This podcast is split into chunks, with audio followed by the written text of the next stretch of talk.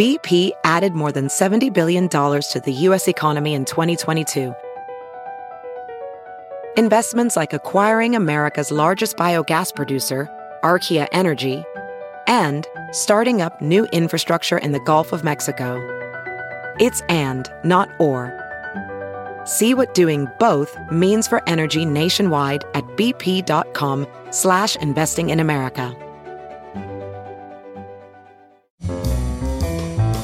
This is Merriam-Webster's Word of the Day podcast for Friday, February 10th.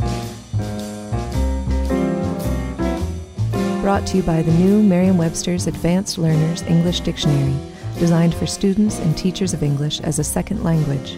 Learn more at learnersdictionary.com. The word of the day for February 10th is ludic, spelled L U D I C.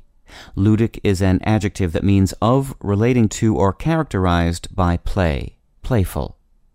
Here's the word used from a review of a museum exhibit by Rachel Spence in the Financial Times.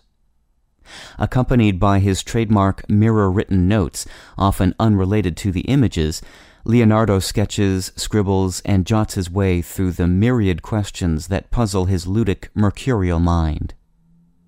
Here's a serious word just for fun. That is to say, it means fun, but it was created in all seriousness around 1940 by psychologists. They wanted a term to describe what children do, and they came up with ludic activity. That may seem ludicrous. Why not just call it playing? But the word ludic caught on, and it's not all child's play anymore. It can refer to architecture that is playful, narrative that is humorous, and even satirical, and literature that is light. Ludic is ultimately from the Latin noun ludus, which refers to a whole range of fun things stage shows, games, sports, even jokes. The more familiar word ludicrous also traces back to the same source. I'm Peter Sokolowski with your word of the day.